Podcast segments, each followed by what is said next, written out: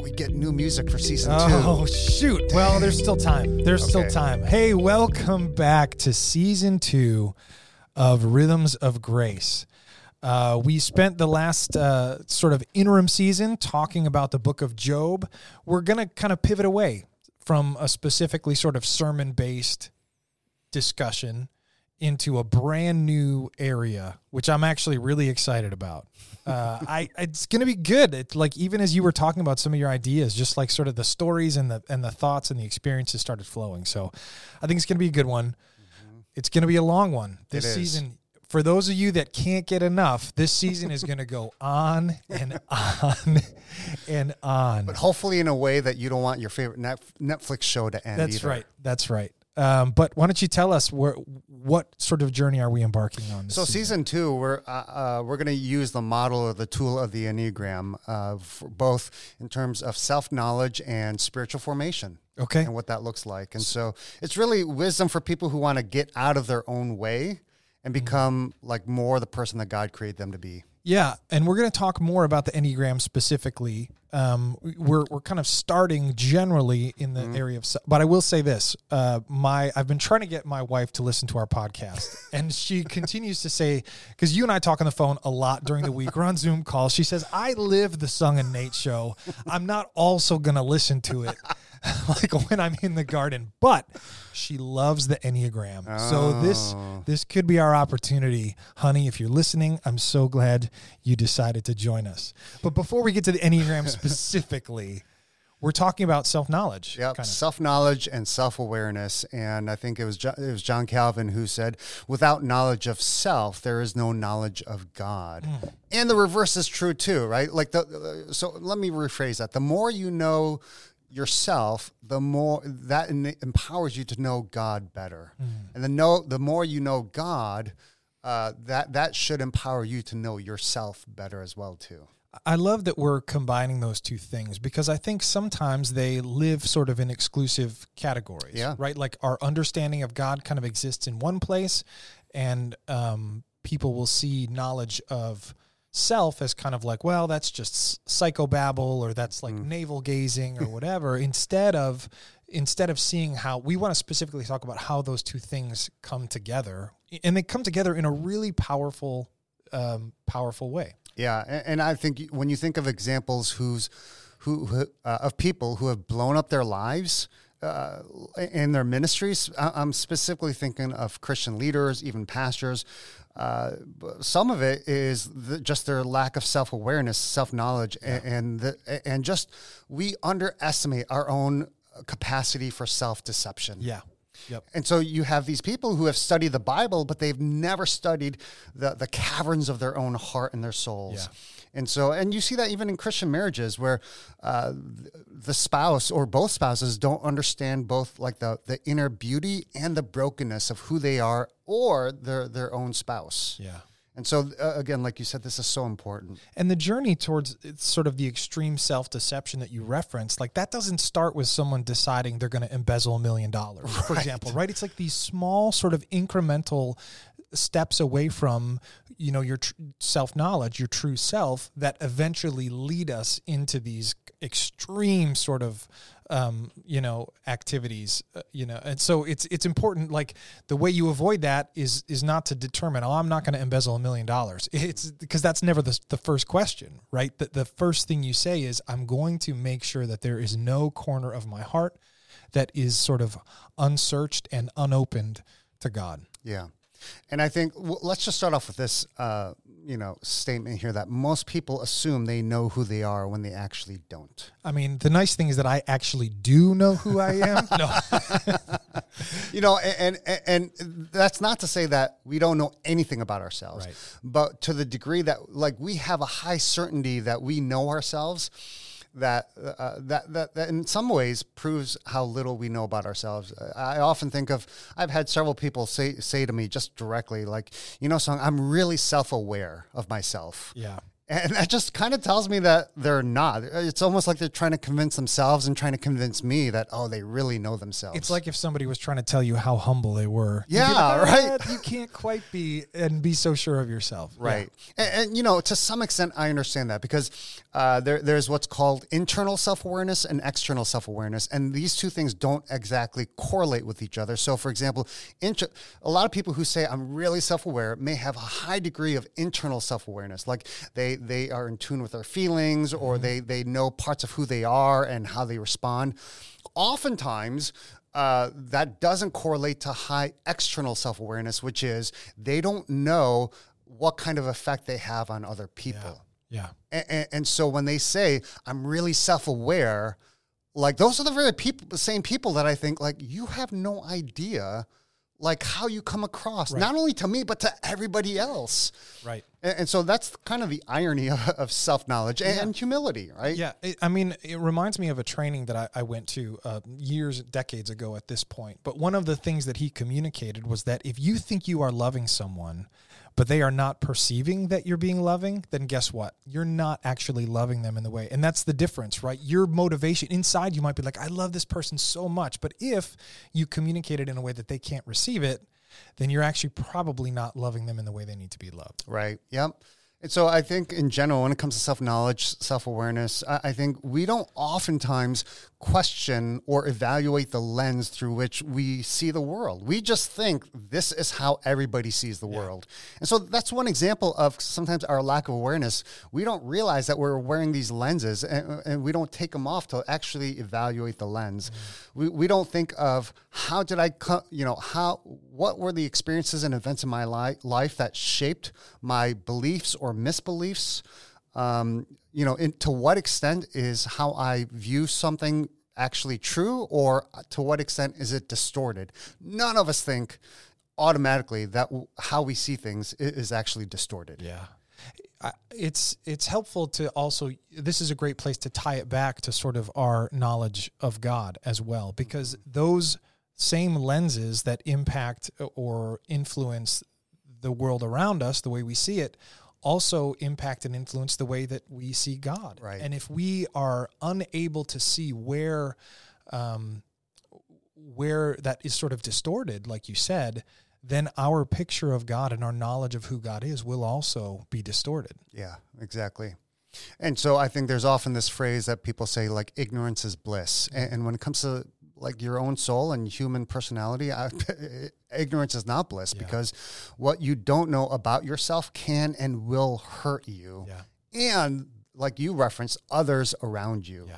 Like as long as you're in the dark uh, about the lens through which you're looking at the world and the wounds that you have and the beliefs that you hold uh, about who you are, and, like as long as you're in the dark about that, you are a prisoner uh, in, in a cage that, that's locked from the inside.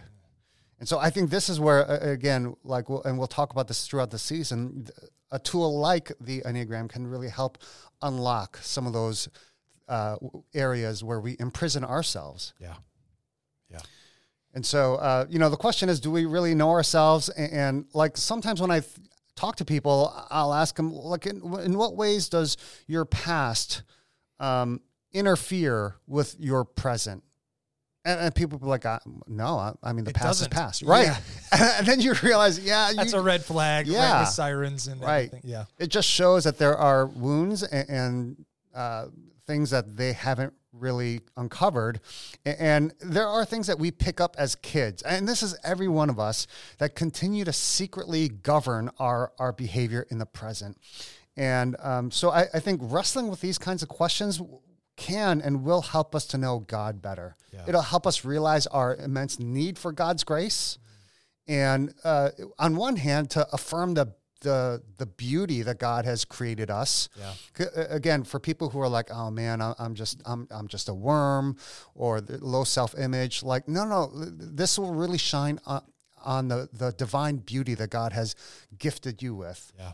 But it also will show areas of deep brokenness for those people who are like, "Yeah, you know, I, I'm good." Like th- this will really expose those Now, areas. now I can imagine that sort of the the talking about the child or, or the you know inner child or what happened in your childhood I, I, can imagine that being like a polarizing thought there are either people that feel like oh that's absolutely true and i certainly carry wounds from my childhood and then there will be people that are like i'm the master of my own fate you know like mm. as an adult i have the power of free will and i've decided this and decided that um, so I want to be again clear that we're talking about something that's in the middle. Both of those things are right. true at the same time. But if you live too much on the side of saying, well, you know, this is what happened to me, I will never be able to overcome this. Right. That's that's losing a portion of the gospel and and the restorative power of a relationship with Jesus and others. But if you also refuse to acknowledge where you came from, then guess what? Your ability to grow is going to be capped in some sort of way. Yeah. Yeah, absolutely. And I think it's just important to just know, and we'll talk more about this in the next episode. But uh, as we talk about the Enneagram, it, realize it's just one tool to help you deepen your love for God and for other people. There are plenty of others. Um, we often like, you and I both like to say this quote, but it comes from British uh, British mathematician George Box. He says, "All models are wrong, yeah, but some are useful." Yeah, and the Enneagram is is a model that is imprecise especially given the complex, deep complexity of a human being, yeah. a human soul. Like there's no way any assessment or tool can completely uh, help us understand a, a, human individual. Right. So at the same time, like, hey, some are useful, and, and this has been useful for me and for many others. So it's not an infallible tool. It's not the end all be all of personality assessment and, and spiritual formation, but um, it, it, it is something that has been helpful. Yeah. Yeah, and I, I know that I've found that to be true in my own life. Um, learning more about myself in this way, you, I've started to see things that I kind of just accepted before, and suddenly you're like, oh, wait a minute! Like I remember reading or hearing or discussing about how this can actually be tied to something deeper. Yeah, and that can be the benefit. Yeah, in fact, you know, one example I give, uh, I'll give. I, I was just talking to somebody uh, two days ago, and he had just just begun the the uh, the journey of discovering the enneagram, and he had discovered his type. And as we are talking, and I was describing that type for him, he he said, "Yeah, you know, this is really helping to put into words things I think I knew about myself and sensed." Yeah but like now that you we talk about it like yeah that that's true. Yeah. And I, again uh, some people will think like oh you're putting me in a box. Man we'll, we'll talk about that next episode. There's so much to unpack there. But i, I just want to go back to the whole idea of like this human personality. Like we often think like um, there's good and bad when it comes to human personality. A lot of our personality uh, at least from a social science perspective is was developed as um, while we were little kids. You know, we put on masks, self protective masks, which we call as adults our personality, over parts of our true self in order to protect ourselves from harm and to really understand how we make our way in the world. Mm. And so we learn as little kids, like, so our personality is like a, a combination and mixture of both our innate qualities, you know, it, it is inherent, uh, but at the same time, they're also uh, mixed in with coping strategies, conditioned reflexes, defense mechanisms that help us know what to do, right? Like we we all learn early on, what do I need to do to please my parents? What do I need to do to fit in and relate with my friends? Yeah. What do I need to do to to uh, satisfy the expectations of our culture or my boss, and, and basically get my needs met? Yeah, I mean, I I think I've shared this before, but the perfect example of that for me is uh, growing up, my older brother um, was and is still sort of like an extreme personality in a really good way. He's very unique, um, unashamed uh, to sort of forge his own path. Um, and then my younger brother was always on stage, always singing, loved to be the center of attention. And I was, my mom called me the invisible child because I was introverted, studious, uh, very quiet especially compared to those two. But what I realized was the way to differentiate myself was through performance, through perfection, mm. uh, doing everything better than everybody. Mm. And so that sort of that became a personality that I I am still struggling to unlearn because there are certainly good things about being a high performer. Mm-hmm. But if that's all, if that is how I define my worth, then what happens when suddenly I can't perform the way that I used to? You know, like I was an athlete, but guess what? I'm old now, dude. Like, you, know, like I can't be the athlete that I used to be. Um, and there are going to be things that I'm not going to be the best at. And if that, if I cling to that as my identity, Right. I, I, I will, I will live a miserable existence. Yeah, and that's exactly what I was going to say. You know, when when you when you attach your identity to Yeah. your personality, Yeah. that's where uh, like toxicity and mental instability come from. Yeah. Versus, and the, again, the personality is what some authors might call the false self. Mm. That doesn't mean it's bad, but just let's just understand that that's the mask that you you have created for yourself to to cope in the world that you live in. Yeah. And, and like you, for me, I've had those childhood experiences too, you know, and, and I've shared this in various contexts as well too. But uh, uh, both my parents were uh, wor- uh, worked uh, double income. So my dad was an engineer, then became a pastor. My mom was a nurse. So most of my growing up years, and even into my teenage years, um, I was alone at home. And so as a teenager, I, back in the what what uh, 80s or whatever, 60s. Oh, sorry. No, no. I, I, I was what, what was called a latchkey kid. Yeah. I came home and it was just me and my younger brother. My younger brother's like five and a half years younger than I am. So here, the the the, the inner narrative that was formed in my own life was, um, there is nobody here to take care of you. Yeah. So you have to be strong. You cannot, and you have to protect those that you love. In that case, it was my brother who was like so much younger than I was. And so uh, my brother has actually said to me at various phases in life, Sung, you, you not only were my um, older brother, but because mom and dad were never around, you were like my parent as well too. And so I, I you know, I, the narrative was like, I must be strong. I must be the protector. I need to take care of myself and those people I love Yeah. because nobody else will. and there are some good things. First of all, that was necessary, right? Like Yep. it, it's not like it was an inappropriate response to the situation you found yourself in. Um, so there, there are, and there are some good things that came out of that, right? Like your Yeah. independence and your kind of um, resilience and all of these things. It's just that your person, who you are, is a lot more than just those things. Right.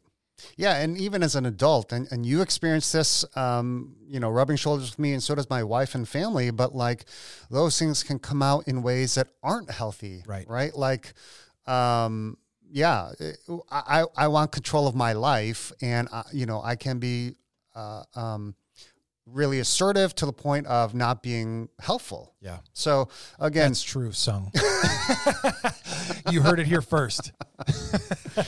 Yeah. eh, So, you know, I think when it comes to self knowledge, here's the thing. Like, I think the more you grow in self knowledge, the more you become aware of your, uh, uh, of your need for God's grace. Right. You, like, it's almost like the more you know, the more you know that you don't know. Yeah. Didn't didn't some philosopher say that? Like Socrates or something? Wasn't he? Yeah, yeah, yeah, yeah. Uh, Or, or it, it- it's like the freshman effect, right? Like freshmen think they know everything, or Right. teenager effect, right? It's like you think you know everything. That shows how little you know. It, it's like the the seventy five year old sage who, after like studied and read and, and learned everything, is like, I know nothing. Yeah. And you're like, what? What do you mean you don't know nothing? It's because the more you you dive into any area of knowledge, a- and this would include your, your yourself, the more you just realize, man, I know so little. W- When you're when you take like astronomy 101, you're like, oh yeah, I know everything Sure, about I know the constellations. That's the North Star, right? Big Dipper, Little Dipper. What else is there? yeah, imagine now getting a PhD in it, Yeah. and you're just like, oh my goodness, I know nothing about this. Yeah. That really opens the door to a relationship with God because it it creates in us a, a, a an understanding of our need for dependence. Yeah. When you realize that there is so little of yourself that you actually are able to un, you know control or or fully grasp the depths of I personally find myself left saying, like, I that's where I desperately need the grace of God mm-hmm. because in some ways these habits are so ingrained, I may never be free of them in this lifetime. And mm-hmm. apart from God's redemptive power, they will have power over me until I die. And that's that's a beautiful thing about self knowledge is it increases our sense of dependence. And uh, if we turn that dependence on God, it will that will in turn incre- increase our knowledge of Him. Yeah, that's a great way to end. You know, and again, uh, just reiterating that that reciprocity of without knowledge of self, there's no real knowledge of God, and re- really, it's it's the knowledge of God that really empowers uh, your own knowledge of yourself. Yeah, that's one I'd actually like to come back to because I think there's more to say there about how knowing more about God increases or should increase our knowledge of self. But we will tackle that on another episode. Thanks so much for joining us. We hope you check us out next time.